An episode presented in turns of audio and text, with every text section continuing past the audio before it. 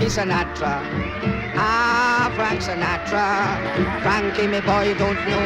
You have a perfect voice to sing calypso. What did they say? Ah, Frankie Sinatra. Ah, Frank Sinatra. Frankie, me boy, don't know. You have a perfect voice to sing calypso. What did they say? Ah, Frankie Sinatra. Ah, Frank Sinatra. Frankie, me boy, don't know. Calypso. What did they say? Ah, Frankie Sinatra. Ah, Frank Sinatra. Frankie, me boy, don't know. You have a perfect voice to sing calypso. What did they say? Frankie, me boy, don't know. You have a perfect voice to sing calypso. Office rocker, he's office rocker. Please, Mr. Officer, I only had some vodka, little marijuana, just a few bacon, and only reason smoking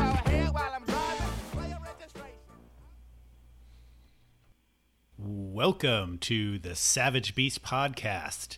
Uh, I'm your host, Joe Gallagher. With me, uh, as always, is Paul McLeod.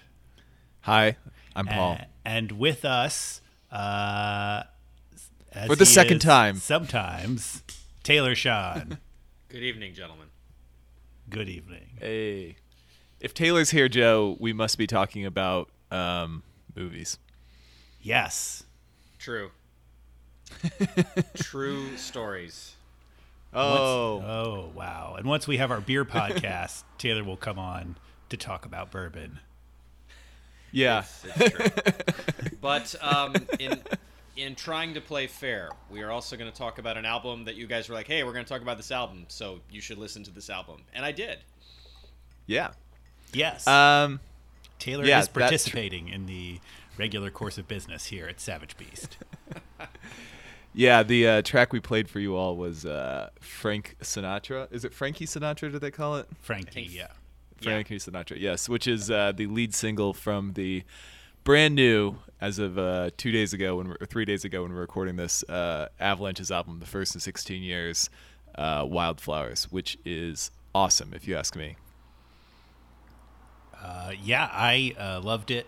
Um, it definitely, uh, you know, lived up to my expectations of the Avalanches. Uh, didn't seem like 16 years later. They could have released this two years after the last one um, and fooled me. Uh, except I would have been wondering who Danny Brown was at that point. Yeah. But uh, otherwise, um, you know, when it comes to the part that's distinctly the Avalanches, um, it's all still there. Uh, which is impressive that since their band has been whittled down from, I believe, six members to two, but apparently it's the two most important members. Uh, Yeah.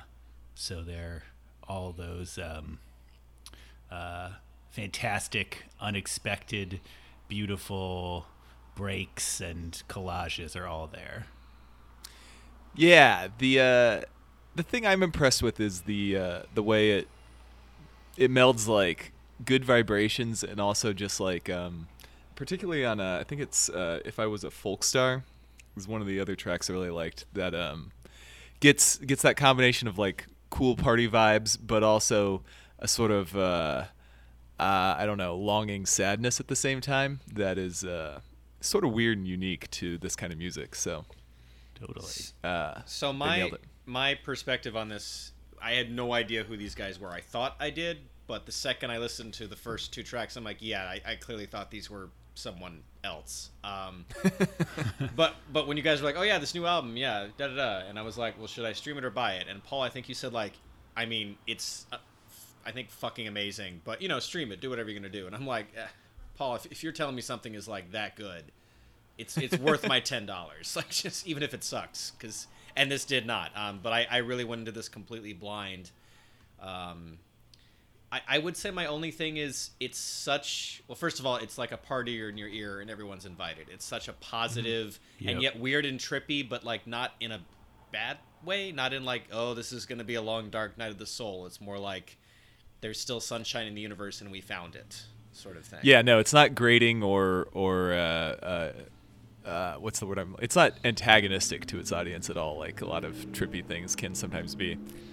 I would say though, um, other than Frank Sinatra, and actually the other song that stood out on its own to me was, uh, actually I guess back to back, "Living Underwater" and "Wizard of Iz" or "The Wizard of Yeah. Iz."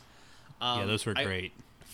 it- w- one thing I did have to do is I had to keep looking at my phone to be like, wait, are we in a new track now? And not in a bad way. It's it's just sort of a long tunnel of music, and sometimes it's hard to tell which part of it you're in. Oh, that's totally their thing. the The other album is also even more so like that. Yeah, Okay. I th- yeah. It's sort of like you, wherever the break is, it's kind of just arbitrary. Like that's where they need to. Yeah. They need to make different songs. It can't just be one long uh, uh, jam. Because if you go to YouTube for the Avalanches, and you know, there's just all these kind of amazing DJ sets that they did in the early 2000s, and I mean, there aren't there are only distinct you know samples. There aren't any distinct songs within it. And uh, they're usually like these 30 minute long sets. Um, and i think they would make an album like that too if they if they felt they could get away with it. So to put this in perspective of, you remember your guys' episode about how you listen to music, especially new music, the first time. Um, the 1st half of this album to, was listened to today while walking my kid around in the sun. The second half was waiting to do this podcast tonight while playing the original Mario Kart Rainbow Road over and over again. Not because I was Awesome. trying for any theme, but because I kept like getting knocked off the course in the final round, so I had to restart the whole level. So Those was- goddamn no wall Mario Kart tracks, I never got good Ugh. at them, and I hate them. Oh, like the only way to win is to drive very slowly and just hope you make it to the last round and then go nuts. Um, but yeah, this album's fantastic. Cool. I'm glad you enjoyed it, Taylor. I I picked it because, or I suggested it to you not just because you were going to be on here, but I figured it would be uh, something that appealed to you. So I'm glad I was right. I mean, it's, Uh, it's for your sake. Yeah, well, yeah, I, but it's it's surprisingly. I'm not gonna say retro because I don't even know what it's gonna throw back to. But just weird how you can have something so trippy, electronic, but it's positive. It's it's sort of got a Saint Elsewhere, Gnarls Barkley vibe. I mean, uh, it's it's very much its Oh, yeah. own thing, but. How rare is that? I mean, you guys tell me. How rare is that to get a band where, especially first album in 16 years, and it's like, hey, we're just gonna make your life better with music. Uh, yeah, you know, there's plenty of sample based music out there, but uh, you're right. It tends to be more like, um, I mean, like even somebody like Madlib isn't exactly dark, but it's more, it's more like um, weird, psychedelic, trippy, and less like just sort of uh, you know happy AM radio from the '70s type of trippy. Um, I don't know. Does that sound right to you, Joe? Uh, yeah, I mean they have um, a taste in music, and you know where where they like want to use like a sample from a radio play or something like that. And I don't, I really don't think um, there are any other of these sample based artists that um, are quite so eclectic in Yeah. their approach. I mean, something like Taylor. Have you ever listened to Girl Talk? Uh, n- not like I've sat down and listened to an album, but I- I've heard random. I've heard people play me random songs. Yeah, Okay, because that's pretty upbeat. Is the only reason I brought that up, and it's definitely but not. it's Right. not. that's more mashup than samples per se. Yeah, that- that's uh, like everything is recognizable in his songs Yeah. almost. Right. This. Yeah. This is um. This reminds me of. God, the the only thing I can think of is in a completely different medium. Um, but there's this book I like bought it for. I think three different relatives because I was just yes I still haven't finished it but it's called uh, Capital and it was like a 10 year project by this poet to do an entire book about the history of New York City from 1900 to 2000 and it's all written in other people's words but, it, but it's arranged in, and he got permission for none of it um, but it's all arranged in such a way that like even if you could find one thing like oh yeah it's from this book you wouldn't know it it's all been completely repurposed for something else and that's Ah, I guess that's the thing girl talk is fun it's clever but this is on a whole other level totally. Like, I agree right. with that. Um, that's interesting. I never thought about sampled poetry for some reason. Um, but that makes sense. That's cool. Uh, all right. Does anybody have any uh, final thoughts on the avalanches, or shall we move to our main topic? Only can that In the interest. Oh, go ahead. Well, I would just say that only that um, I, I it's I'm not sure we just said. I guess you said at the beginning, Paul, but it's it's fucking awesome, uh, and it's an instant soundtrack to uh, any party that you have. Um, people Yeah. will be asking, "What is this? Where can I get it?" Now you can sequence two straight hours of parties with avalanches music instead of just one. There you go. So and I could Um, listen. I could listen to the Frank Sinatra song all day. Which, in fact, that's that's why I didn't hear the back half of the album until this evening because I just I just kept playing that song over and over again. Oh, I Taylor, I think Oh. I think you would like the first album, but at the very least, you have to go listen to Frontier Psychiatrist uh, Yes. uh, after this. You Okay. will you will love that. song rules. Done. Uh, the one other thing I'll say is I thought that the um, the various MCs were fit into this very well. Like they they Yeah. it never seemed like um, either the producers or the rapper were like you know taking too much of the lead. They worked quite harmoniously, which was cool. I agree. Has there been a track with Doom and Danny Brown on it before? I you know there's so many tracks with both of them, especially Danny Brown, that it's just Yeah. I have no idea. Yeah, we should get Danny Brown to do a guest verse on our podcast. That's the ultimate goal. That's like one of the list of ten goals that we that we want to check off. I think if we at him enough on Twitter, it might happen. Yeah, he seems to be pretty open. So, um, or a cease and desist desist letter. You know, whatever comes first. all right. Anyway, um, so the main topic for tonight, uh, as I said, we're going to be talking about movies, and uh, we decided to once again tie music and movies together. This time by doing movies about music, uh, namely two classics. Gimme Shelter about the Rolling Stones and their tour leading up to the infamous Altamont concert, and then uh, Stop Making Sense, the um, extremely different concert movie about the Talking Heads, um, directed by Jonathan Dem. Is it Demi or Dem? I don't even know. I I want to say Demi, but I'm. I think probably it's Demi. I think it's Demi. Um, It's whatever you in wish. his directorial debut, I believe. Is Um, that is that right? All right, I, I will check that. I I don't know if that's true, but if I, I think I read that, but I mean, uh, man, could be man what a start! if that's true. Um, no, I seem to be wrong about that. yeah, I I think you made that one up. I swear I read it, but it's it's I don't know where. If I did, that person was wrong. Um, anyway, uh, one of his early films. Yes. that part is that part is true, but yeah, no, he made some other movies before then. Yeah. Uh, Um, before before so we yeah. dive in, you know, uh, I think we have kind of a, um, a s- sordid history with um, concert films between us.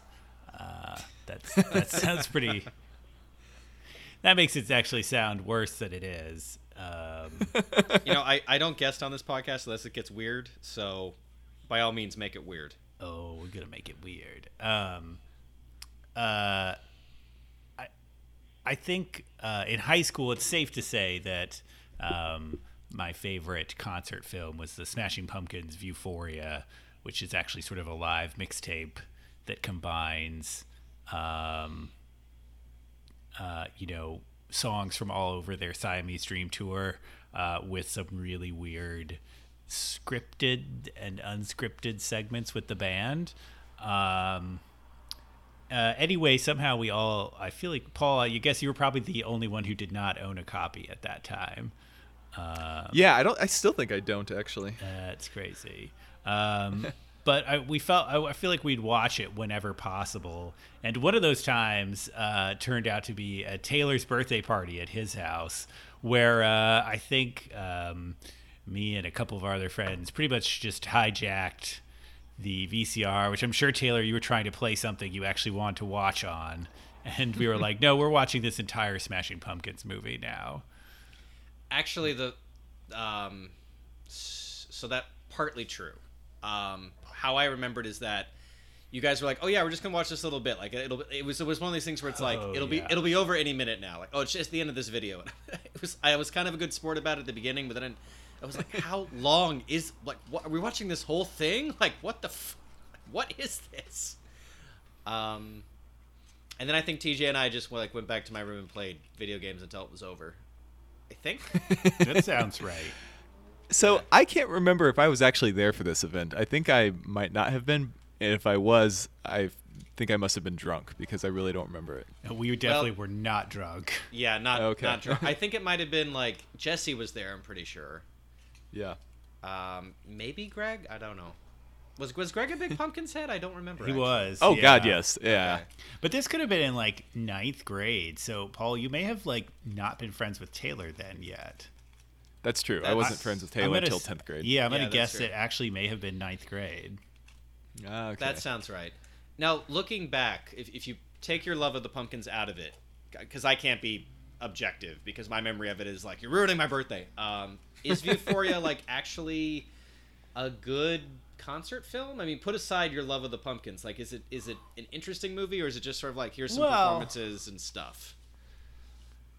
Uh, I would say that you know the Smashing Pumpkins are a great, like objectively a great live band if you like alternative rock music, and the um, it certainly captures like some really fucking powerful performances by them, um, and uh, so I, if you like I don't know how you might not even need to love the Smashing Pumpkins, but if you like, you know, alternative rock music from the '90s in general, I think you would enjoy this movie, and now probably get um, kind of an am- amused kick out of the uh, little segments in between, which have a, you know, uh, 90s grunge. I don't give a fuck what you know about anything vibe to them. Slacker vibe. Fi- Okay. Yeah, if that's I didn't know if that's what you were asking, but that's my Well, I I mean, the, one of the reasons I'm asking is that when I I sort of teased on Facebook like, hey, we're doing two of the greatest concert films of all time, and one that a lot of people brought up was The Last Waltz, which I, I'm sure I'm immediately disqualifying myself because I have not seen it. I've heard it's great, haven't seen it. It's the Scorsese movie uh, about uh, I think The band. Yes. Um, but a lot of the other ones people mentioned are like, oh, you know, Billy Joel here or Dylan here or, and the, point is not just to be like, it, if you're just filming a, a performance in the audience, that's fine. It can be a great record of a performance, but that like a concert film has to take it to another level or convey another message or uh, document a time and a place. And so I guess the point is when you're saying, oh, these little sketches, they're amusing. If you don't have a profound love of the band, I wonder if they're just like, wow, this is really kind of self-indulgent fan service if you're not a fan. And I don't know. Uh, yeah. You know. I don't think I don't think anybody regards Euphoria as some sort of classic monument of uh, concert filmmaking. yeah. I like think that. it's it's not even in the same. I would not even try and compare it in any way to, um, you know, the classics of, of of you know, concert rock films. Got Yeah. it, It's got it. just it's just yeah. It's it's much. It's on a lower level than that. So give me shelter. Um, yeah. Speaking of things that are not what we just said, um, man, Wait, I had wait. never seen this movie. Wait, I have a Yeah. question. I have a question. Uh, uh, Yeah. How did you guys become friends? Uh, we just uh, basically. Uh, this is I don't know. This story might be totally lame for people who weren't our friends in high school. That's half the people listening. Maybe Joe, we get 500 listeners uh, who are probably robots on all our episodes. Um, anyway, um, w- remember you and Jeff Miller and Phil Markunis and I all ate lunch every day in ninth grade, Joe. Yes. And then, uh, for whatever reason, that group broke up. Um, honestly, I can't really specifically say why. And uh, I ended up sort of just tagging along with you into uh, the debate kids circle. And so then we would always eat lunch every day that one corner around the trash can, and Andrew Hill would be a dick to us. And um, oh man, the that was 10th grade. Yeah. yeah. Yeah. That's wow. It's one. Yeah. Why did we stop eating lunch with Phil and Jeff Miller? I don't know. Probably Yeah. something to do with the debate team. I think it was more like you were more friends now with the debate kids, so that was where you wanted to go. Yes.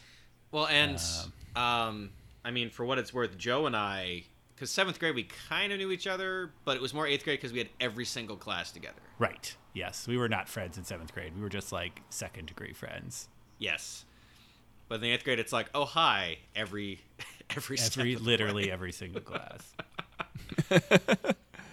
Yeah, and I mean, then you know that group also had. We need to stop talking about this, but that group also had like TJ, whom you'd been friends with forever, Joe. So Yes. it made sense. Yeah, anyway, Eh, we'll fix it Anyway. in post. All right. Right. Fascinating. Welcome to the breakfast show.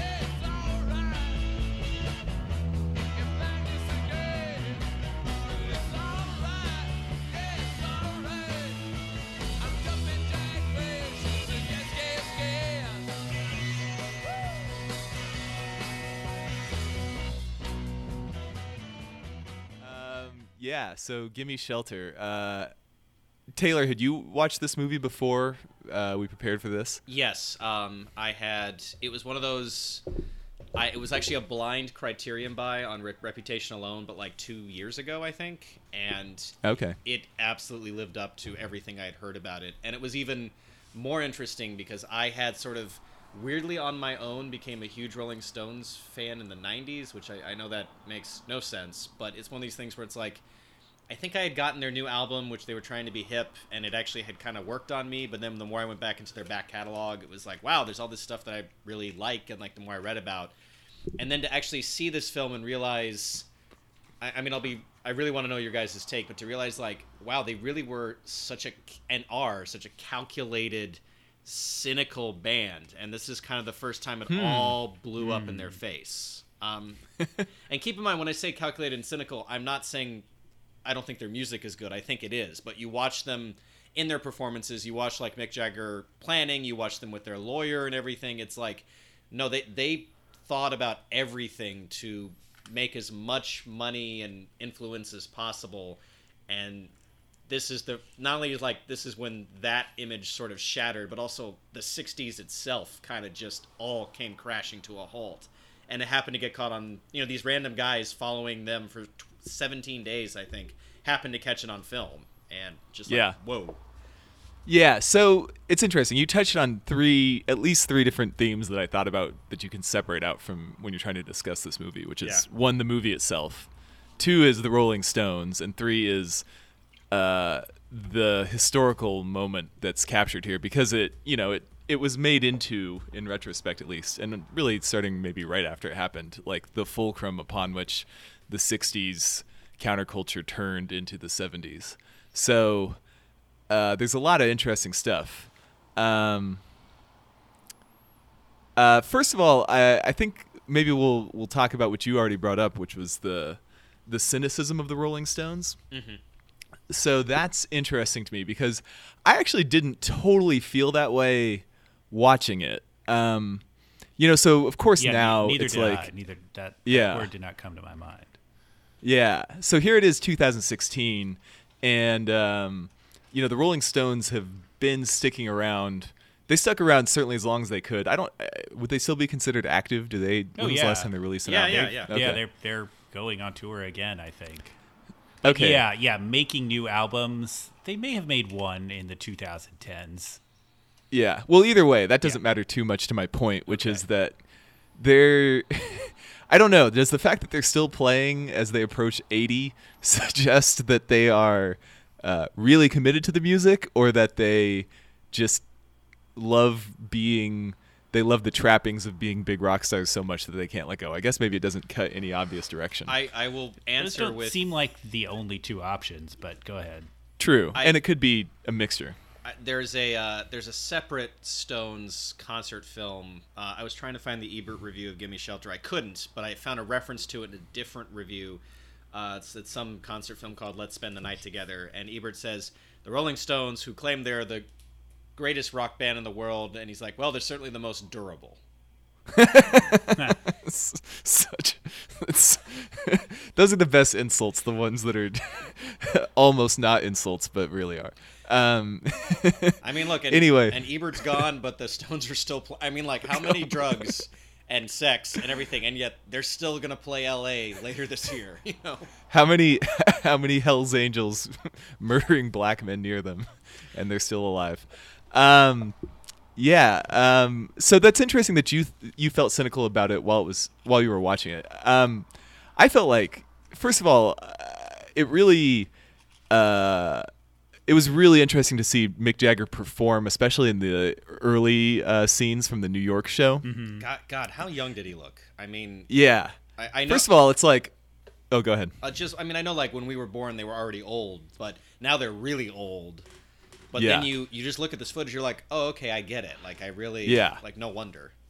Yeah, no, I mean he was he had a really hard job because he had to first of all, most of the other band members, even Keith Richards, are pretty much just standing there.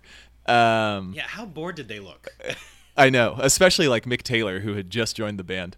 Um but uh yeah, so he it's really amazing how goofy he could act, and this is an important contrast or, or point of comparison we can make with David Byrne later. But um, how how over the top Mick Jagger could be, and yet he sort of kind of pulled it off despite being this pasty English guy. Um, and yeah, you can see why he became a huge star. Uh, you know what you can see what the essence of his stardom was right there. Well, I And mean, I he is. Yeah. I mean, other think- than him being like one of the best rock singers of all time. Yeah. But I think um, Paul completely in line with that. The disconnect between when he's, I, I, I actually wrote notes on this one just because it's. I wanted to make sure I, I was got a lot of my points, and one of them is that that image of him.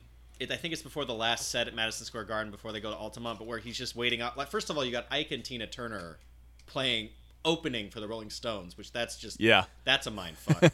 but while they're while they're playing, and um, you got Mick Jagger waiting backstage with like his prop hat in his hand, and he's kind of talking to the girls, and he just he looks like a gawky teenager, and then he walks out and he's a sex god. Yeah. No, uh, it is a little weird. I agree, but it's it, that makes sense. I mean, most performers. I bet. I, I bet Tina Turner acts a lot different when she's backstage too. You know, she's probably not um, uh, pantomiming fellatio on the spoon she eats her ice cream with. Uh, Because that does happen. um, yeah, that was incredible. That perfor- that brief bits Yeah, of the Turner's wow. performance that they gave us. Yeah. Visually, audibly, audibly. and and then also just I mean just just the you know the benefit of hindsight, foresight, whatever you want to call it, but to see Ike and Tina and then be like, wow, but I know what happened and like. Yeah, they Yeah. sounded good, but what shit was going on backstage? You know? No, and it, it makes you it makes you think like how much did that get sublimated into their performance? Um, yeah, Sure, a lot. um, but yeah, so with the cynicism, it's interesting that you bring that up because I read a lot of essays about this movie actually, uh, the, the, last night and today, and that was definitely a theme at the time um, from lots of different points of view. So like Rolling Stone after the Altamont concert wrote. Uh, and maybe I won't, maybe we'll get into this more after we talk about what happens in the concert. But they wrote they wrote a big, huge feature that involved like eight different writers, including Lester Bangs and Greil Marcus, among others, about the whole thing. Um, and they had complaints about how the Rolling Stones are just interested in stardom and they're totally cut off from the people, and uh, it's all a big cash grab for them. And then you can see that in several other essays as well, including uh, the excerpt about the events from uh, Sonny Barger, the Hell's Angel, whose uh, uh, rant on the call on the radio talk show uh, is included in this movie. Yeah. Um, he released a book in like 2000 that uh, where he is complaining about how they were a bunch of sissy, uh, weakling, uh, rock star bitches and uh, not cool or tough at all. I mean, that was a fantastic scene when he called in. I thought that was like, and they're like listening to his discussion. Um, Yeah. and but the the way the camera just stays, I think layers. it's like Yeah. it's on it's on Charlie, right, the drummer. Yeah. The fact that it just it sticks on him as he's listening, and you can just he's just so uncomfortable listening to this. but then when he's like, but you know, it was kind of impressive the way they cleared the way. Like, oh, it's just such a shame. It's like, dude. Which Yeah. is why I mean, part of it is that I think that to me, the reason I I didn't really think about you know cynicism as much is that I mean, there's so many points when the movie is darker than that. I mean, like the scenes in the lawyer's office, I don't didn't find them so much cynical as they were, um, you know, um, you know, menacing or uh, disturbing. Um, Yeah, well, contrasted because- to the you know the the the energy that was still in the music. Well, I found those scenes menacing just because we know that this last last minute haphazard planning that we're watching leads to disaster. Right. As we watch yes, it. yes, And- and which I- puts a I- much darker tone on it than just Right. the. I guess right. I guess here's here's where I'm coming with the cynicism. And to be fair, it's also as Paul just pointed out, or uh, Joe, maybe I'm so tired. Um, but you know what's coming, and that's what leads leads the menace. But the cynicism to me is first of all at the Madison Square Garden concert, not only the fact that the other band members just they're just they're obviously they're brilliant musicians, but they're just like doing my thing, doing my thing, and I'm going home. Um, so you got Mick Jagger leading, you know, doing this great performance, but when he goes out and goes far out You know, I mean, like, it- like, like I, the note I wrote down here is never has a man so little believed his own bullshit. Like, Ah, See, man, just I didn't don't- feel I that way. Did not Yeah. feel that way at all. I, I mean, I thought. First off, I thought the performances of the Rolling Stones in this movie um, started really good and got the ones at Altamont are fucking fantastic and Yeah. weird. Um, and you know, as as much as the band seemed cool to a fault on stage, I The mu- the music had soul in it, like the sounds were working. you know? yeah, It- right. Well, whether also, I- that yeah right whether they're just that good uh you know uh and and you know they they sound amazing even when they don't give a shit um Well, but here's Yeah. here's where I, I think I'm going to agree with you and disagree. The Altamont set is completely different because they're playing for their lives. yes That's true.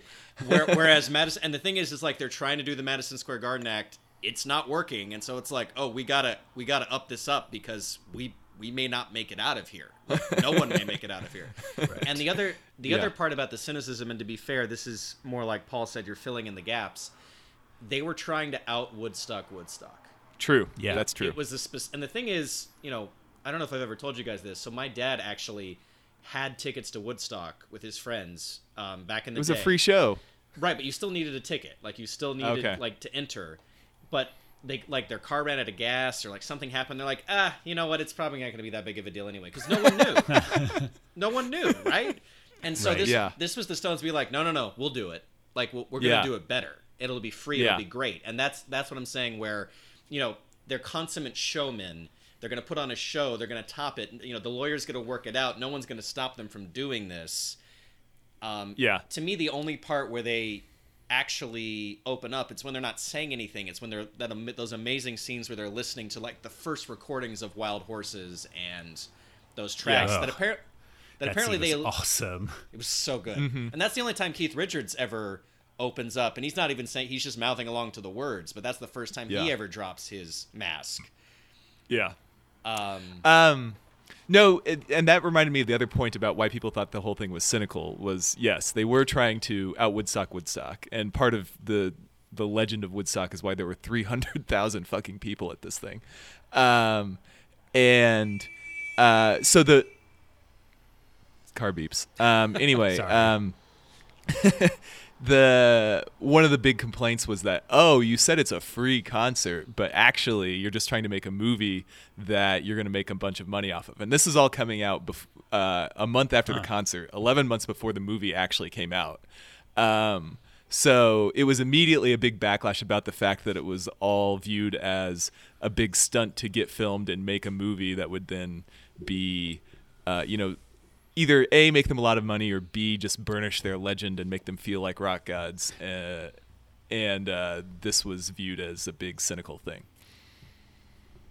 God the the right the thoughts people had about rock and roll back then were so much less cynical to like be considered to like be worried about this being cynical yeah no it's interesting. You see already the de- the beginning of the or i don't know if it was the beginning but you see a lot of the debates uh, people have had you know have to this day about authenticity amongst big time uh, musicians. Um, maybe worse back then you know and part of it was because of getting into the culture thing uh, the degree to which they had their whole ideology wrapped up in the idea that they could do something like this and nothing bad would happen because everybody was cool and drugs and free love and rock and roll were uh, ultimately peacemaking influences. And so um, whether it was in the moment or you know i tend to think that particular events swinging one way don't may be symbolically important but they aren't what actually causes things to change. So maybe people were getting burned out and losing becoming disenchanted with 60s ideology anyway but this ended up being the moment people pointed to as when that whole philosophy became untenable because it just failed so spectacularly in this one case and that, that's a good segue to the second half of the movie, um, where first of all the shot, and for, and who knows how much of this is just happy accident or whatever. I don't care because it's all in the movie. But that shot of the car, the line of cars going into yes the Yeah. concert, i it know i have that same note it reminded me of like any disaster movie where it's like the comet's coming or the tidal wave, like you got to get out. Except it's all these people going in. Yeah. Oh man. And and by the way, like if if you ever wanted to scare a kid into not doing drugs, just show them the back half of this movie because like that do you remember that one it's the one guy who's just he is tripping balls and he grabs the guy who's the sound man and he just goes Yes. through so many emotions Yes. and it's like any actor you've ever seen in your life do a, a tripping ball scene he's never gonna top this guy just going through it Yeah. Yep. So reading the articles, apparently they at the medical tent, their initial plan for bad trips, which they had to have a, a process for bad trips back then, because everybody, every big event would have a bunch of bad trips going on, was you know, you wanted to have somebody who was experienced with tripping. Uh, available to have a one-to-one, you know, therapy session with the person having a bad trip and talk them through it. But there were so many they couldn't do that, so they just started giving everybody Thorazine until until they ran out of Thorazine. and they had to go make an emergency run to a hospital to get more Thorazine. Uh, but it was just like hundreds of people showing up on bad uh, on bad trips. And uh, not only that, you know, you, they show in the movie everybody drinking tons of wine, insane amounts of it. Yeah, was that And what was in the jugs? It was wine, but then also the stories in the Rolling Stone article are just like, "Hey, we put mescaline in it this morning. Here you go. It's really good mescaline. You should have it." And then Carlos Santana being like, "Yeah, it was the wine," and everybody doing reds, which apparently is what they called barbiturates. Um, so it was just so many different types of drugs, uh, all at the same time. I mean, when, when you have the guy, I think it's the concert promoter, who sounds like Mick Jagger, but it's not Mick Jagger, and even has the red Yeah. jacket like Jagger, so that confused me for a little bit. But when he's like, if we all just, you know, if we all just be cool, it's going to be the greatest party of 1969 we've ever had, and you can't ask for more uh, hubris, you know, like like, like if you wrote Yeah. that Yeah. line, you'd be like, no, no, no, scale it back. That's too on the nose. And he's the guy who gets the most shit in all the recaps of what went wrong. Uh, that's uh, Sam Cutler. He was uh, managing the Stones on this tour, and um, he apparently had hired the English Hell's Angels as security for their free concert in London that summer. And it turned out, unbeknownst to him, the English Hell's Angels were a lot nicer than the Ah. California Hell's Angels. You mean the, the English Hells Angels wouldn't have punched the singer of Jefferson Airplane in the face? No, and they did not show up with leaded pool cues as their as their enforcement mechanism. Nor, I believe, did they pay them in beer, which is what happened at this show. Like the the fee for the Hell's Angels to do security at Altamont was five hundred dollars worth of beer. oh my god. Yeah. I mean, the things that were happening on stage, where like uh, the guy from Jefferson Airplane gets you know hit in the face, Yeah, um, and just the amount that the Hell's Angel were like participating in the concert. yeah. um, The, what when you have a band member and the Hell's Angel yelling at each other through the sound system, like Yeah. dueling public debate or something? I mean, the, the up leading up until when the, the the sun goes down and the final battle begins, it just feels like it's the same dread of any good war movie where you're like, "This is coming. This, Yeah. this- it's not going to be good." It's Yeah. Um, and apparently, so one more point on that. This is another thing that you can't really tell from the movie, but apparently, the Stones waited an hour and twenty minutes between the end of um, whoever was before them and when they came on, and people were getting really pissed off that whole time. Um, now, originally, the Grateful Dead were supposed to play in between, but they uh, that's that's uh, Phil Lesh of the Grateful Dead is the guy who's talking next to the helicopter at one point about how bad things are going. Um, so they decided not to play because they could see it was a disaster. Um, so then the Stones waited an hour and 20 minutes. Everybody's getting really pissed off. Apparently, this was another big example of them being prima donnas, is that they didn't just come out. Right. But their excuse is the bassist, Bill Wyman, who's barely in the movie, um, did not actually get on the helicopter to fly there earlier in the day, so he wasn't even there until they actually went on. wow. Yeah, so that just made it that much worse that you've got all these people at the end of a long day fucked up on every substance imaginable just waiting around for while nothing's happening. I like how terrified they were of the helicopter too. Yeah. oh, and then lastly they say that the sound system was terrible. Like you, nobody could hear and it was really muddy and just not very well set up. There's Uh, a so great people were just not happy. Yeah, there and there's a great shot of um I I think it's during the Jefferson Airplane set, but like way off in the scaffolding, you see one guy just like rocking out, and like on top of it. It's like he should not be there. Like that's I was thinking that, and then I was like, I would probably be that guy if I were at this show. absolutely, absolutely. Um, and and so then when when the Stones start, the first image I had written down is the naked lady who just comes through like some kind of horror monster. Like she just will not be stopped until she gets Yeah. to the stage. Interesting editing note on that. That was actually well after the murder. She Oh. they uh, they changed the order of that. Um, so yeah, the murder only happened like a third of the way through their set. They didn't know somebody had gotten murdered. Right. And they played the rest of the time, and she was a few songs later. But then they put her in earlier in the film.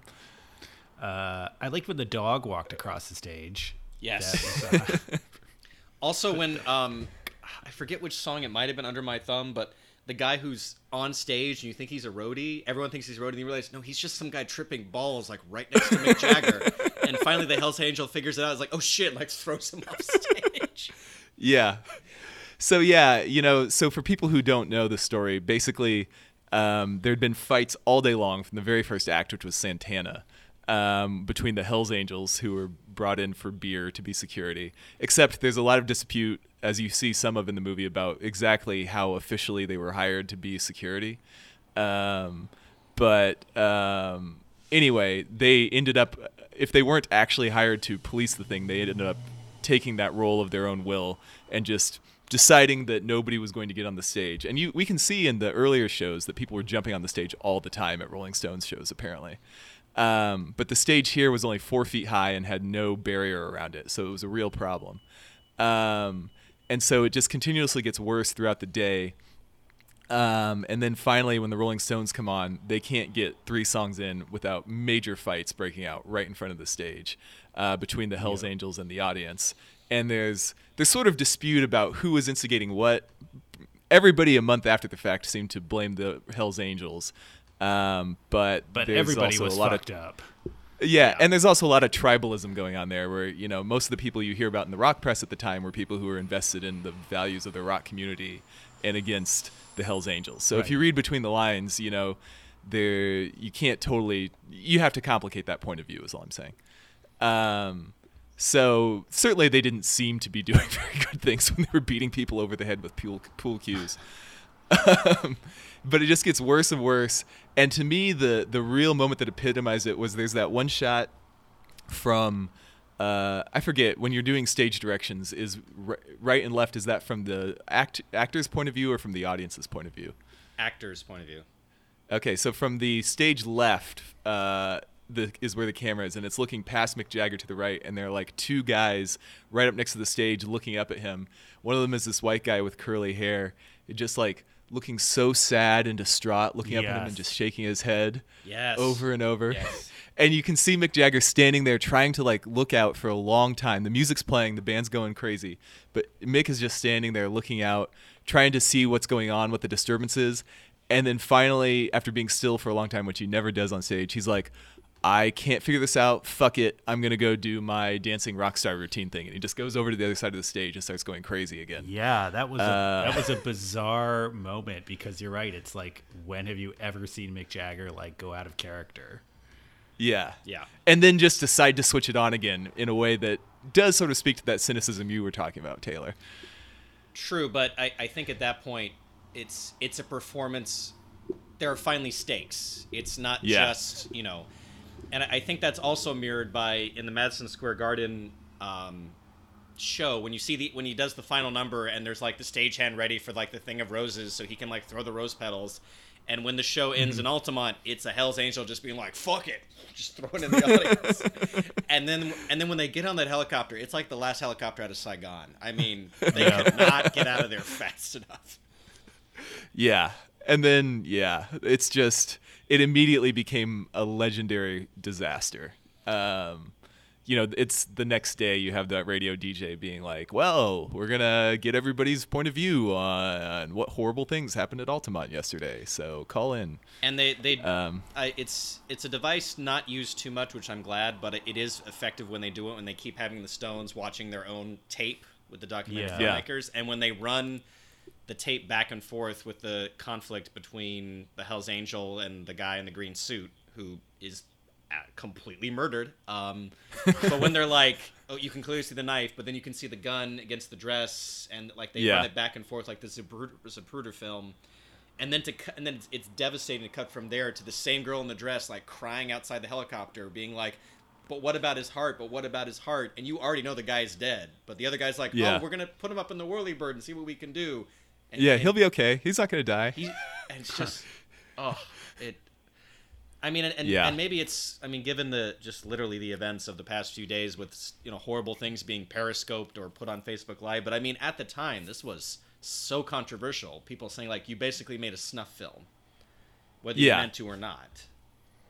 Yeah, and that was that was it. Was you know like the Pauline Kael review uh, at the time? She um, she basically sort of strongly implied that she considered the filmmakers uh, you know indirectly guilty for the death because they set the whole thing up to be um, to be uh, you know so that it could be filmed rather than for uh, that's why it was happening basically. So therefore it's their fault which is spurious. And they came up they had a pretty good counter argument for that they didn't produce the concert and um, uh, they weren't controlling things uh, as much as she seemed to think. So uh, lay off lady was basically their point well, I mean, and that's, and I mean, maybe this is a bit of transition to the, you know, our kind of closing thoughts on the movie. Um, yeah uh, but you know, I, I think that now it's generally accepted. I mean, first off, the Rolling Stones are now like considered ambassadors of like of the best of Western culture. I mean, they like they were the first big concert in Cuba, like this year. Like Yeah. after Cuba opened up, it was like a huge deal. They're playing there. Like half the island went to see them. Um, and uh, you know, the film. This film is now probably part of that. I mean, this is like, uh, it is part of their artistic legacy. I mean, it's and and it's been. I think as a piece of art, it's now been separated from the, you know, the like horrible tragic event that it um, documents. Um, whereas at the time there was a you know obviously this huge debate about that. Now i mean to me as as you know like kind of gut wrenching as it is to watch the movie and how like sort of suspenseful it is i mean in the end i guess i i can't find myself you know caring much about the arguments about like whether it was like moral to make this movie or, or whatnot or like whether they were at all responsible and just more regarding it as um, you know uh, a brilliant uh, you know a, a brilliant piece of filmmaking yeah I and I would, uh, I, I don't, I'm not disagreeing with any of that, and I, I think going way way back to when I was like, oh, we're gonna do the two what I feel like are the two greatest concert films. People are like, oh, what about this? What about that? We're gonna talk about Stop Making Sense in a moment, but the thing about Gimme Shelter that I have never seen any other concert film do is not only make you feel like you're there, but in a way where it's like, and it's not okay. Like, because not all rock shows are going to be a good time, True. and most concert films are cut together to be like, hey, this is just as good as if you were there. And this is the only one where it's like, yeah, we were there. Y- you wouldn't have wanted to be. But, but not because it's a bad show because they're bad artists, but like shit got real in a way that's important yeah and to really mark something in time. And to be fair, I, I know a lot of people also say the movie Woodstock is one of the greatest. I've never been able to get through all of it, not because it's bad, but just because it's so long. And also, I mean, like, but Woodstock is, is about so many things. You can look at so many different prisms, and this is like a 90 minute laser focused in on like here's a band at like the height of their power. They were in control, and then they lost control, and then we all lost control. Yeah.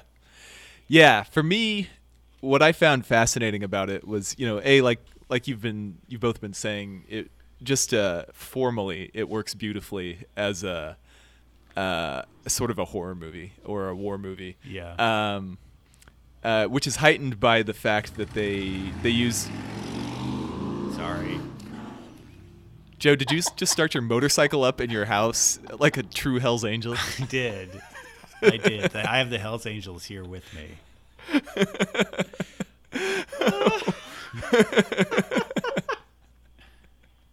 Go on, Paul. Uh, yeah. Anyway, um, you know it, that effect is really enhanced by the direct cinema style they used, which is the term they used of having no interviews and no uh, recreations of any kind. Um, so uh, you know that's why they're showing them looking at the footage. Is that's the closest they would allow themselves to come to commenting after the fact on the events. Um, but um, so that really works. Just you know, a, a really nice mes- marriage of technique and form there. But then, just uh, one of my things I'm always interested in is like the philosophical history of our culture and any culture. So the way this became, um, you know, at a moment of extreme change in philosophy, the way this became just such a turning point. Again, you know, like I said, I think turning points like this are constructed as much as they exist on their own. You know, probably the 60s was going to end in disillusion, uh, whether Altamont happened or not. But it became such a powerful metaphor for uh, that process that, um, you know, and then it became basically a, a political football. Like in a lot of ways, this is a very political film because of all those ideas of you know what culture should be and how people should live with each other and what is possible through different ways of living. Um, that it makes this just a totally fascinating document of its time. Yes. I, Thumbs up. And, and, uh, yeah, it's I I think the the only thing left to say is that um, if you haven't seen it, uh, you know it's streaming on Hulu. Uh, Go watch it. It's worth ninety minutes. You'll be utterly transfixed. Yes, absolutely. Don't do don't take too many reds uh, before you do so. So, or yeah, Yeah, take just Stay away from take just Angels. the right amount of reds, not too many. All right, so uh, now I guess we'll move to talk about a movie that uh, really, by accident, I, I think, contrasts with this in a lot of interesting ways. And uh, to lead us into that, Taylor, I believe you were going to uh, give us a little preview of your own uh, podcasting work that people can soon enjoy. This is true. Um, so I have been working on a podcast called Mainstream Cult, as in mainstream film, cult film, but just mainstream cult. Um, we are currently recording. We don't have anything up yet, but hopefully by the time this podcast goes live, we should at least have a listing on SoundCloud, and we hope to have stuff coming soon. Um, we're looking at stuff from a lot of different angles, but we're also trying to break it up into little segments, and one of the segments is called That that stuff being films, by the way. yes. I don't know if you said that. God, I'm, God, I'm, s- I'm so guys, I'm so tired. Um, We've only got two more hours to go. uh, so one of the segments is called Dear Criterion, and the idea is, you know, if they're listening, which they're not, but if they were listening, Dear Criterion, please include the following film in your collection under the following three criteria. One, they've Huh. they've never released it before. Which seems obvious, but there's a lot of times they've released stuff on Laserdisc or DVD and then they don't have a newer edition. And with that, it's sort of like you know what they had their shot and they decided not to re-up the license, so fine. Um, second disqualifier is if it does exist, but the edition is really awesome. Like if there already is a great Blu-ray with special features, then it doesn't need the Criterion treatment. It's already you know it's out there. And three is um, also, for instance, with this movie in particular, if the transfer is shit, if it's only in full screen for whatever reason, which this movie is. Um, and the third is just that it has to be criterion level, meaning it's either great, it's important, or it's unique, or all three. Um, so my pitch would be, dear Criterion, please add the movie True Stories to your collection. And why it's relevant to this is that directed by David Byrne, lead man of the Talking Heads, it's the only fiction film he's ever made that's been released. I looked on IMDb. There's been a few others, but there is no star rating. You cannot buy them, so I don't know if it's just like in the David Byrne vault. I bet when David Byrne dies, it's going to be like Prince. There's all this shit he's been working on for years that he's just been like, yeah, it's not the right time. Um, but True Stories is also 90 minutes. It's one of the most beautifully bizarre films I've ever seen. Um, it has John Goodman, Spalding Gray. It has all this original Talking Heads music, but it's a 90 minute faux documentary of a town that does not exist called Virgil, Texas. And David Byrne is both the narrator and a character, just in a very pleasant monotone, describing all these various things, but also is talking in non sequiturs. It is shot like unlike any movie you've ever seen. There's kind of a story, but not really. It's more just every frame is so overflowing with life. All these people, you don't even know their names. They just, you can tell immediately by looking at them, they have their own whole story going on. And it's unlike anything you've ever seen, and you can only get it in DVD, full screen, featureless from Warner Brothers. Hmm. And apparently, Warner Brothers did not know what to do with this film. They tried to market it just as a musical, and it does have music in it, does have music numbers, but it's just there is nothing else like it. Um, and apparently, David Byrne also hired like a whole, like at least thirty or forty sets of twins to work on the movie, but they're not even really characters. They're just they're just all through the movie, and it's it's the kind of film where like clearly now actors you're talking. clearly the actors are like, well, this is happening, so okay. Um, but John Goodman is wonderful in it. He sings a wonderful song. Um, I, I, I'm not, this is not probably my best pitch, but the point is, it is beautiful. It is weird. Warner Brothers didn't know what to do with it. It is misunderstood, and the current edition sucks. It's a perfect candidate for the Criterion Collection, and it should be on there. So let's talk about Stop Making Sense. I, I would All right. borrow your copy of that movie for Sure. sure. Have you have you watched True Stories, Joe? Uh, yes. Uh, no, I never have actually. yes, but I was. I don't know. I need to watch it again. I mean, to be fair, if, if you were just like, "Oh, cool, a Talking Heads movie, this will be fun," and and if you watch that movie, you're like, "What the fuck was that?" But like, if you really look at it for what it is, for what it's very honestly trying to be, it's it's so funny, so sad, in like, and only 90 minutes, but you feel like you've been in another world for a long time, but not in a bad way. I think the problem is I watched it when I was like in in college, like you know, like a sophomore in college and something, and I was trying too hard to like really get it, man. And I, I think I was like, I, I I didn't really enjoy it because I was like, this is gonna be an experience. I will be transformed. sort of like when it, like when I rented like um rent like one of those Koyana movies back then or like Baraka. Oh, and just yeah. like, yes, we're so cool for watching this movie in our dorm on a tiny television. To be fair, I still uh, approach a lot of art that way, so I don't. I That's don't, true. I don't hate old you, Joe. Okay. I, I would also add that it, it takes on a whole other level because it's very much like this is what life is like in 1986, and man, has life changed since then. So, not only does it work as a piece of art, but as a period piece also because like there's all this talk about like oh malls have replaced the town square, and this is what this is, and we're all working in these technology things now. We make things, and none of that shit's true anymore. So Let me just say, Taylor, I'm very excited to hear your podcast. Uh, Yes. it's gonna be absolutely. awesome. uh, I can't. I can't. I'm really excited for Lyle to listen to it while he's on the John. oh man, I, I I thought you were gonna say while masturbating, but um, maybe both. Maybe both. And Maybe we've those, th- those can happen at the same time. You know, Paul, last time we lost a bunch of people like 10 minutes in when you were talking about having to take a shit, and now they had to wait a whole hour before, you know, our, our parents and our English teacher formerly just tuned right out. So, All to save them from the worst atrocities to come.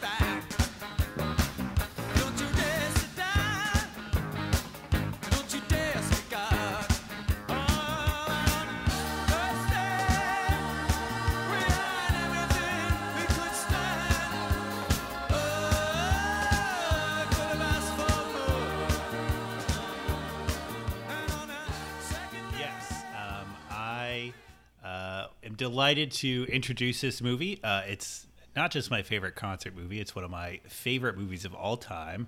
Uh, Talking Heads, uh, Stop Making Sense. Um, it uh, documents um, the Talking Heads, uh, documents uh, three nights of their tour um, for the album Speaking in Tongues, which came out in 1983. Um, uh, and uh, the the footage from those three nights are uh, edited together to into uh, you know just w- uh, one cohesive concert, um, and uh, the general premise of the movie is that you know the concert opens, the curtain goes up on a bare stage, and David Byrne comes out uh, with just a boombox and a guitar and uh, plays Psycho Killer. And as he does that, um, you know the the the scene starts to be built around him like the the techs come out and are actually like putting the equipment together for the show like as he plays. And that goes on for about like the first half of the show where they are like literally assembling the stage and bringing out new musicians uh, with each song. Um, and uh, and then the second half of the show uh, you know they they're kind of then fully formed. Uh, they're doing some really amazing like simplistic minimalist uh, visual things on stage. And then for the last uh, last three or four songs david byrne is wears a giant suit and dances around on stage in the giant suit. Um, and uh, then the concert's over. Uh, and um, uh, I just I want to start off by saying what's remarkable to me about this movie is that there are absolutely no extra extras. You know, there's no interviews with, you know, or sort of visual tricks that are outside of what they're doing. You know, what you would have seen at the concert. Um, you know, it's still this really moving experience um, because like all that power. It, it's right there on the stage. Like you would have felt the same seeing the show, and it like sort of perpe- perfectly captures um, you know what a brilliant actor David Byrne is, and like the emotion and narrative he brings. Um, you know, when he's recording music, uh, he he also brings it here uh, in his stage performance, uh, and uh, and and it makes it a singular experience to me. and it Yeah. to really contrast it with uh, "Gimme Shelter," not just the Altamont performance, but just in general. I mean, you have a show that starts so low key. I mean, I think the actual line is, "Hi, I have a tape I want to play you," and he just starts the Yeah. boombox and goes. To then build up to that emotional crescendo of not only is David Byrne giving it his all in that finale, but like every member of the band is just rocking their ass off. I mean, the sweat's just pouring off all of them, but not in a desperate way, and just like a there is nothing better than this. Like no one looks hap- any happier than they could ever be to be performing that final number or just to be in that moment.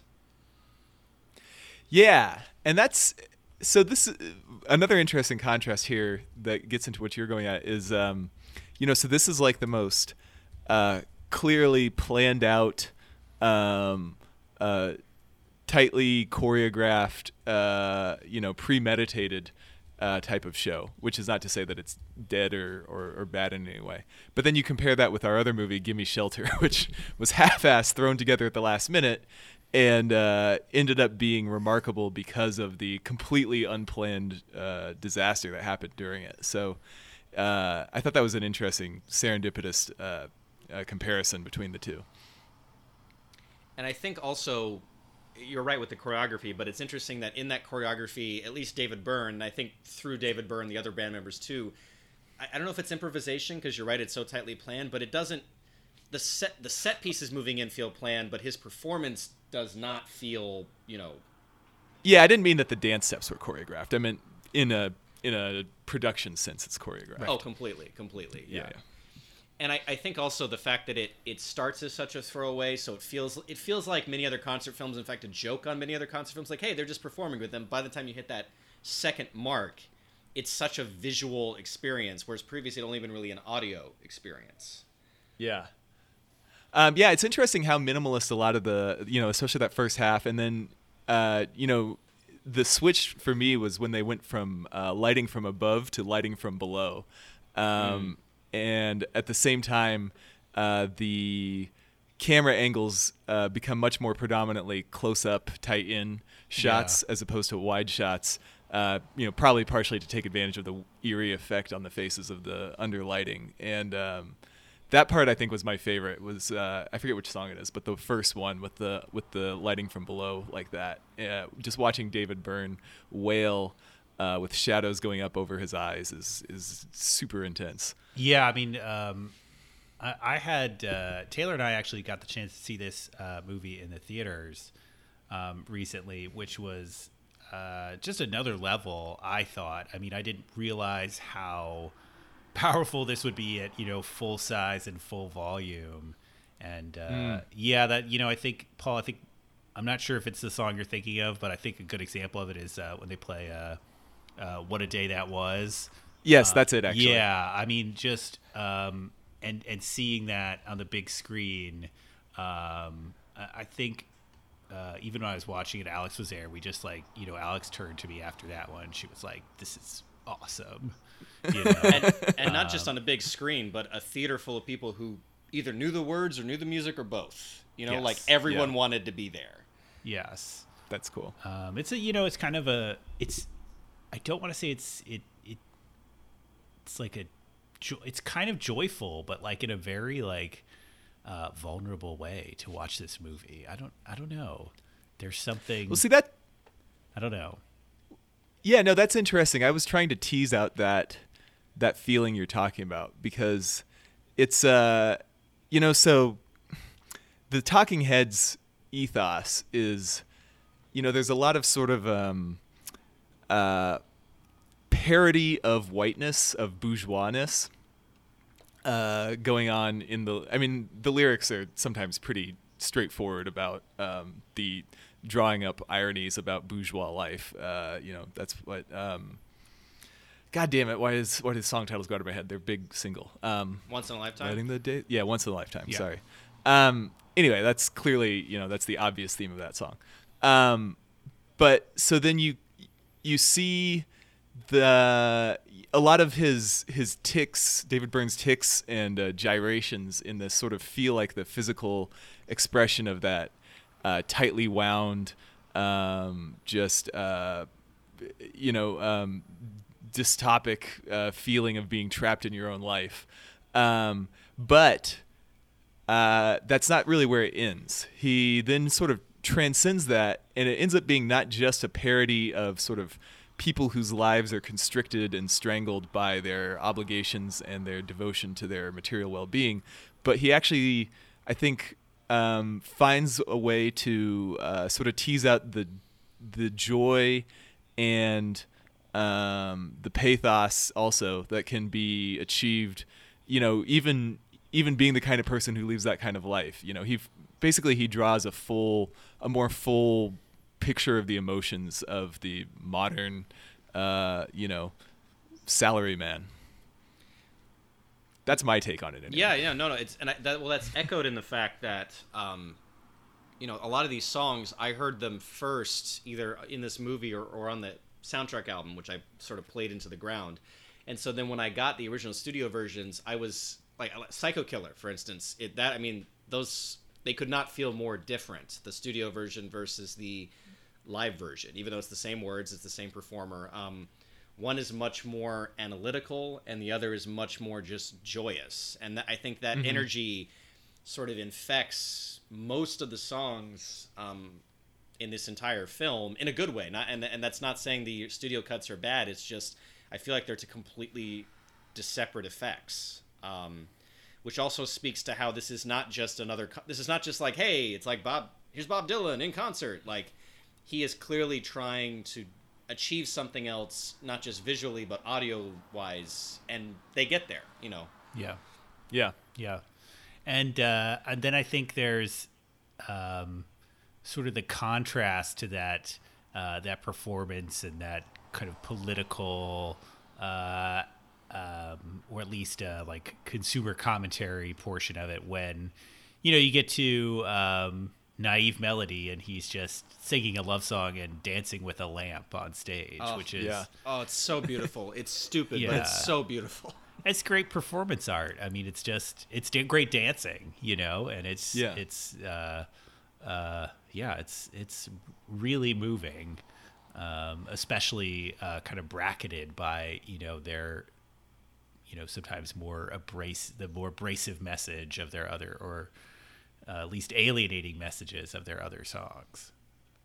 Yeah, and that that song is really sort of the apotheosis of what I was talking about there, of finding sort of more the the way to transcend that that culture he parodies a lot. And I feel like you know it's in a way of, again, it's it doesn't feel to me like he's he's doing it from the same perspective in a lot of ways. You know, it's the same. The narrator of uh, of um, Once in a Lifetime could also be the narrator of uh, uh, This Must Be the Place. Yeah. Um, just you know, at a different time. and he he actually plays that same narrator in True Stories. He does, the guy doesn't even have a name, but it's it's clearly the same. Like he just took a lot of his lyrics that he would he would have sung and just says them while driving a car. I mean, it's.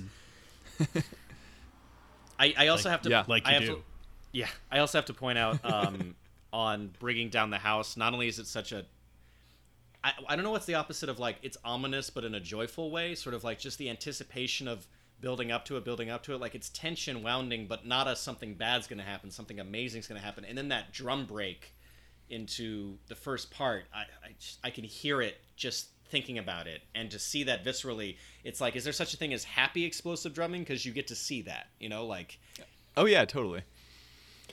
Um, that makes a lot of sense Happy little explosions.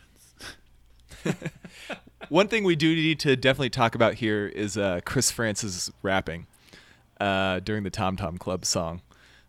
Uh, Um, yeah, because- wow. that is an odd five minutes of this movie. you know D- david byrne needs to pee like He needs to get his big suit on. Yeah. uh, but hey, that's Genius of Love. It's a it's a fucking cool song. It is. Can't hate Uh, even for if I, even if I can only hear the Mariah Carey version every time it comes on. Yes. Um, You know, did, did I ever um, did I ever tell you guys about the Weird Al concert I saw like Pleasure Island back in like 1997? I forget this story. Okay, I'll, I'll make it quick and it's relevant. So, I you know I'm I'm like 13. I'm seeing Weird Al live. You know, it's before I really got into other rock music, and so it's the coolest thing I've ever seen because it's Weird Al. Um, but so the second to last song, they just play the video for Jurassic Park, his parody song, and the band is there playing, but they're just playing the video, and you don't see Al, so you're like, well, this is odd. What's happening? And then the finale, they start playing the Fat video, where in the video he blows up from Weird Al into like Fat Weird Al, and then when that happens, Weird Al Yankovic bursts through the screen in the fat suit, and then performed Fat. Yes. And when you're 13 or 12 and a nerd, that is the coolest thing you've ever seen in your life. Oh, of course. And so that that's the connection I make where where I'm sure David Byrne's like, well, this song was very successful and popular and people like it, and I need a break. So, hey guys, it's the Tom Tom Club. I'll be back. yeah, it also makes them feel better for clearly being way less cool and interesting than him. Um, but you know, You know, but that not everybody that- can be David Byrne. You know, that song did very well for them. So, it did. but yeah, it's a weird five minutes. Um, it's psychedelic and funkadelic, as Chris Frantz informs us.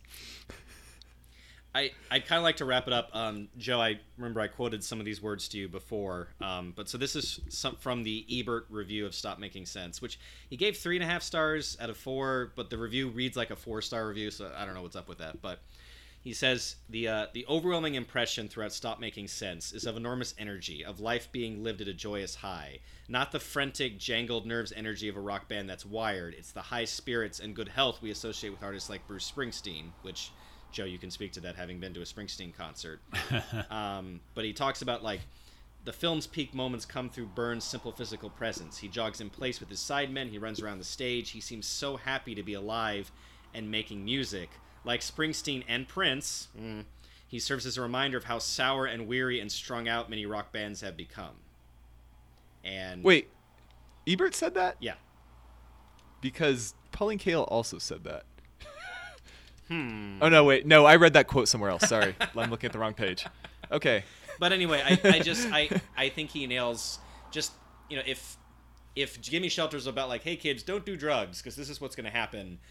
Um, you could be excused for thinking that these guys are high, but I don't think they are. They're just this is the happy, you know, this is what they were meant to do, and they're getting paid to do it, and they're killing it. Yeah. Yeah, they there is something to be said that uh, the Talking Heads were not in it to be cool rock stars, but to make fucking awesome music first.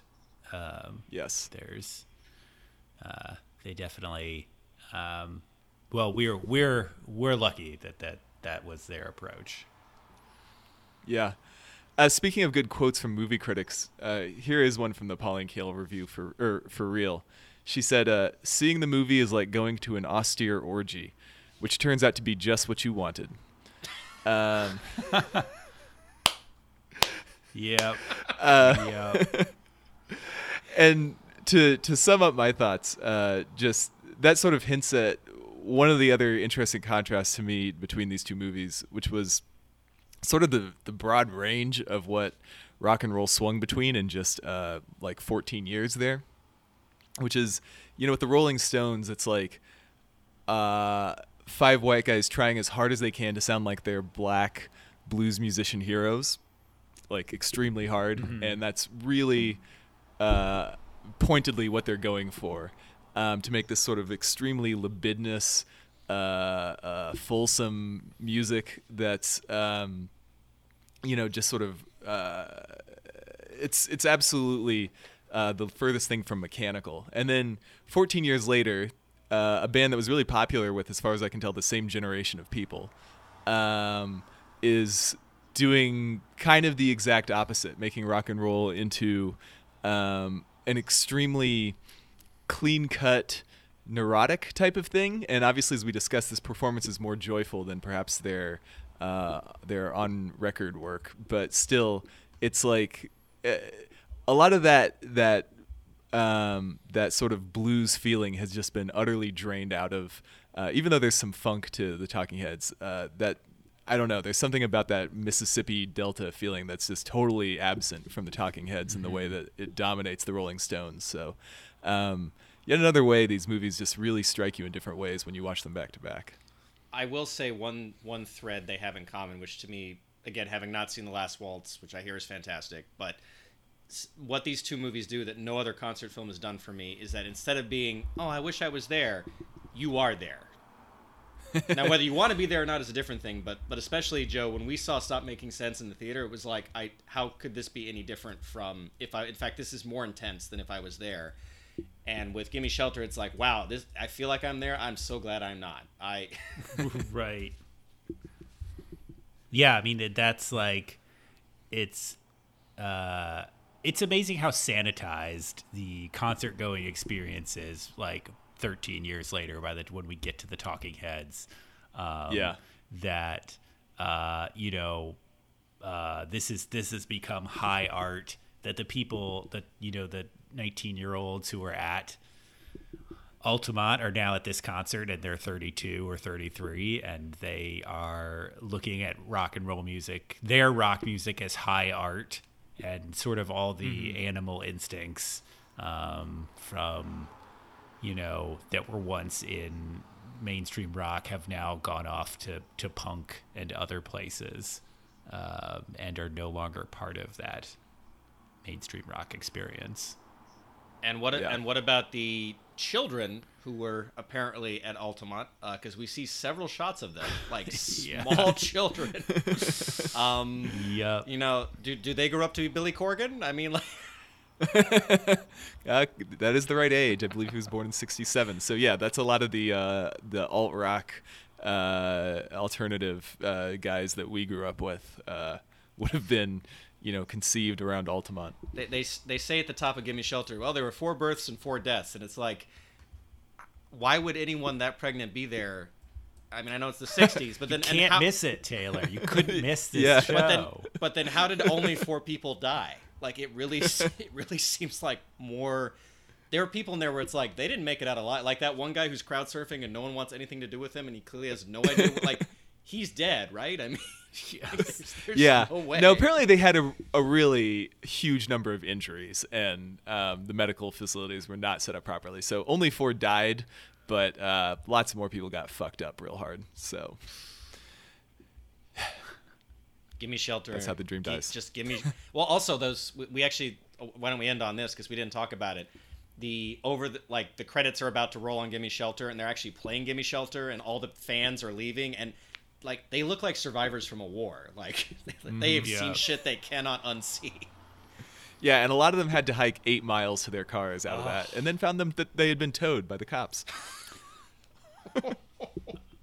Wow. Wow. All right, so so final question here. Um, let's say you're talking to a listener and they're like, "Okay, I want to watch one of these movies this weekend." Which which do you tell them to watch first?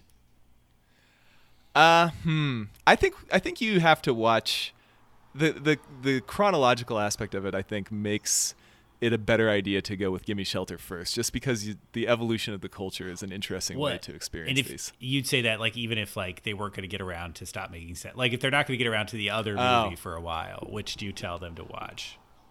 I So to be honest, oh, go ahead. I'll I'll say. it I, later. I would, you know, but for the events of this year, I would my answer would be stop making sense. But with a lot of the shit that's going on now, I give me shelter.